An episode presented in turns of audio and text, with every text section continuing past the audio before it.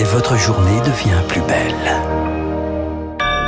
Il est 8 heures. Merci de votre fidélité à Radio Classique.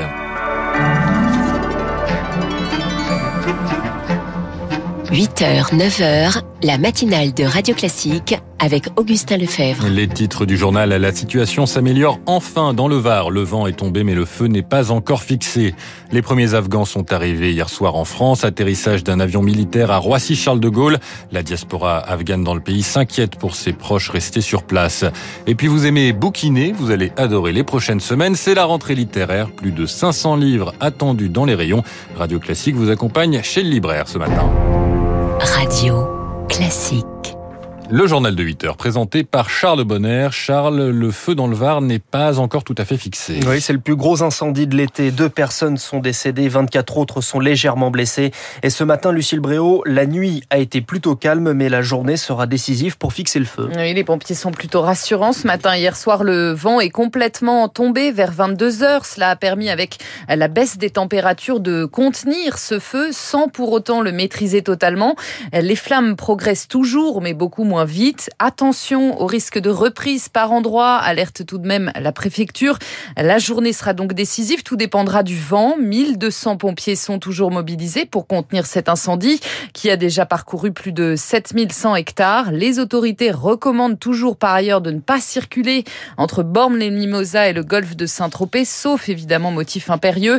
10 000 personnes, on le rappelle, ont été évacuées depuis lundi. Seuls les 1300 vacanciers d'un camping situé à La Mole ont été autorisés hier soir à regagner leur tente et leur mobilhome. Les autres restent hébergés dans les centres d'accueil. Lucille Bréau. Et dans l'Hérault, un incendie touche l'arrière-pays de 7 200 hectares de garrigues sont partis en fumée dans le Vaucluse. Le feu est contenu. Il fuit les talibans. Des Afghans ont atterri hier soir en France. Un deuxième avion arrivé hier à Roissy-Charles de Gaulle.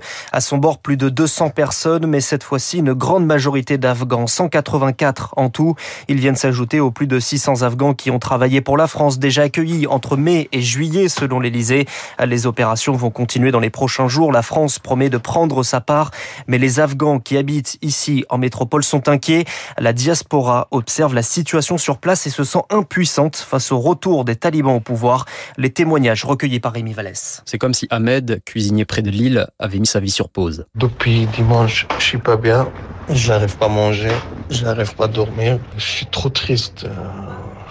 Avec le retour des talibans à Kaboul, le jeune homme de 23 ans craint le pire pour ses parents. Ma mère, elle a déménagé chez ma cousine. Mon père, il est caché. Il travaille dans le gouvernement. Pour lui, c'est trop dangereux. Comme Ahmed, Ashmat Froz a de nombreux amis et de la famille en Afghanistan et lui non plus ne croit pas les talibans qui promettent l'amnistie pour les fonctionnaires et le respect des droits des femmes. C'est vraiment des blabla. Leur idéologie n'est pas changée. Leur loi, c'est le charia. Les gens qui sont pas habillés comme eux, qui n'ont pas un turban sur leur tête, ça devient leur ennemi. Il y a un déni de civilisation par les talibans, donc tout le monde est inquiet. Installé en Bretagne depuis 40 ans, Ashmat a multiplié les allers-retours à Kaboul où son association Dara a créé plusieurs écoles, un projet aujourd'hui menacé. Nous avons en charge 2500 élèves, principalement des filles. Aujourd'hui, nos écoles sont fermées et j'ai l'impression qu'on a travaillé pendant 20 ans pour rien. Honnêtement, on est assommés. Assommé et anxieux, Ashmat craint que les talibans ne coupent bientôt l'accès aux réseaux sociaux et qu'il se retrouve sans nouvelles de ses proches. Rémi Vallès. Pour le moment, les réseaux sociaux ne sont donc pas coupés, mais le nouveau pouvoir bloque l'accès à l'aéroport aux Afghans qui voudraient fuir.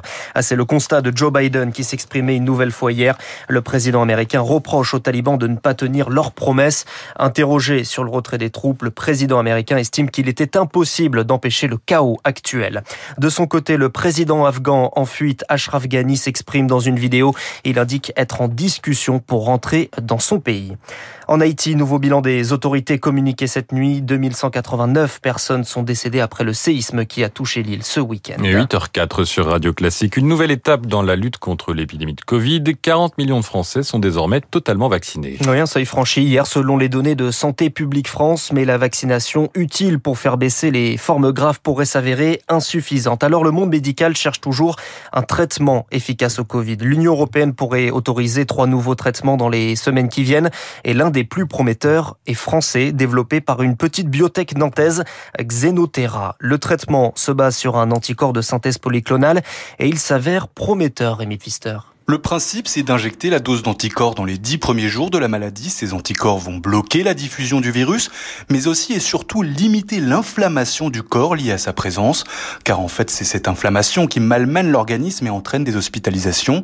Cet anticorps est dit polyclonal, car aucun variant ne peut lui résister, explique Odile Duvaux, fondatrice de la biotech Xenotera. C'est un anticorps qui va reconnaître le virus par des centaines de facettes, entre guillemets. Il faut imaginer le virus, par exemple, comme une montagne. L'anticorps polyclonal il va reconnaître la montagne par le nord, le sud, euh, l'est, l'ouest, euh, tous les aspects. Du coup, quand la montagne change d'aspect, par exemple, il y a un nouveau rocher ou il y a un rocher en moins, l'anticorps polyclonal continue à être efficace. On vient d'avoir les derniers résultats sur les variants Delta, ça marche très bien. Face à la nouvelle flambée épidémique et avec des vaccins qui peinent à contrer le Delta, ce traitement unique baptisé XAV-19 attire toutes les convoitises, d'autant que ces essais cliniques ne montrent aucun problème de sécurité. L'Union européenne a pris contact avec la biotech début juin. La France, elle, a déjà précommandé 30 000 doses. Sans attendre les résultats de l'essai de phase 3, la biotech a déjà lancé sa production industrielle pour peut-être proposer ce traitement dès cet automne. Rémi Pfister. Il avait développé un traitement à base d'hydroxychloroquine, finalement jugé peu probant. Didier Raoult pourrait quitter la tête de l'IHU de Marseille. Information du journal Le Monde. À 69 ans, il a atteint l'âge de cessation obligatoire d'activité. Le soutien aux Antilles continue. De nouveaux renforts de soignants sont attendus. 120 sont partis mardi, d'autres arrivent vendredi. Des malades vont faire le, faire le chemin retour. 11 patients seront hospitalisés en métropole selon le ministère de la Santé. Un dispositif renforcé dans les semaines à venir. Cette nuit, 100 tonnes d'oxygène sont arrivées par la mer en Martinique pour faire face aux besoins. Le navire va prendre aujourd'hui la direction de la Guyane également touchée. Les Outre-mer sous surveillance, la Polynésie française, taux d'incidence de plus de 2600 cas pour 100 000 habitants. Renforcement des mesures et confinement tout le week-end. À l'échelle nationale, la barre des 2000 patients en réanimation est franchie. À 10 300 personnes en tout sont hospitalisées. 8h07, la bataille entre les restaurateurs et les assureurs toujours en cours. 20 000 professionnels comptent bien se faire indemniser. Ils ont souscrit à une assurance pour les pertes d'exploitation et avec les fermetures, ils réclament désormais leur dû. Mais les compagnies d'assureurs estiment que la pandémie ne fait pas partie des contrats. Pour le moment, la justice s'est prononcée dans 80 cas en faveur le plus souvent des assurés et il faut que cela continue, estime Alain Grégoire, le responsable du dossier des pertes pour le compte de l'UMI. Quand le contrat n'est pas suffisamment clair, il doit profiter à l'assuré. Les assureurs se sont éloignés de leurs prérogatives et ont fui leurs responsabilités, alors qu'ils auraient dû être, comme pour une catastrophe naturelle, au rendez-vous. Quel restaurateur aujourd'hui a la capacité de pouvoir tenir avec 200 000 euros de pertes sur quasiment un an et demi glissant? C'est impossible. La faillite des restaurateurs qui va arriver dans les prochaines semaines, dans les prochains mois, elle est réelle. Et maintenant, il faut faire face. Et quand on n'a plus de trésorerie ou plus de fonds propres, il reste plus qu'une chose, c'est de déposer le bilan. Donc maintenant, euh, mesdames, messieurs les assureurs, euh, faites face à vos responsabilités. Alain Grégoire de l'Union des métiers et industries de l'hôtellerie avec Juliette Pietraszewski. Nouvelle étape dans le plan de relance. La France va recevoir aujourd'hui 5 milliards 100 millions d'euros de Bruxelles. Annonce de Bruno Le Maire à Sud-Ouest. Euh, selon le ministre, près de la moitié des 100 milliards d'euros du plan français sont, sont déjà engagés. 70 milliards le seront à la fin de l'année. Dans l'actualité également, un adolescent de 14 ans tué par balle cette nuit dans une cité marseillaise. Deux autres mineurs de 14 ans et 8 ans sont blessés. 8h09 sur Radio Classique. Avis aux lecteurs, c'est le début de la rentrée littéraire. Et il y en a pour tous les goûts. Les premières sorties commencent. Une rentrée qui va s'étendre jusqu'au mois d'octobre. 520 romans sont attendus. On y retrouve donc un, un rythme habituel. Et c'est un moment toujours particulier pour les libraires. Elodie Wilfried.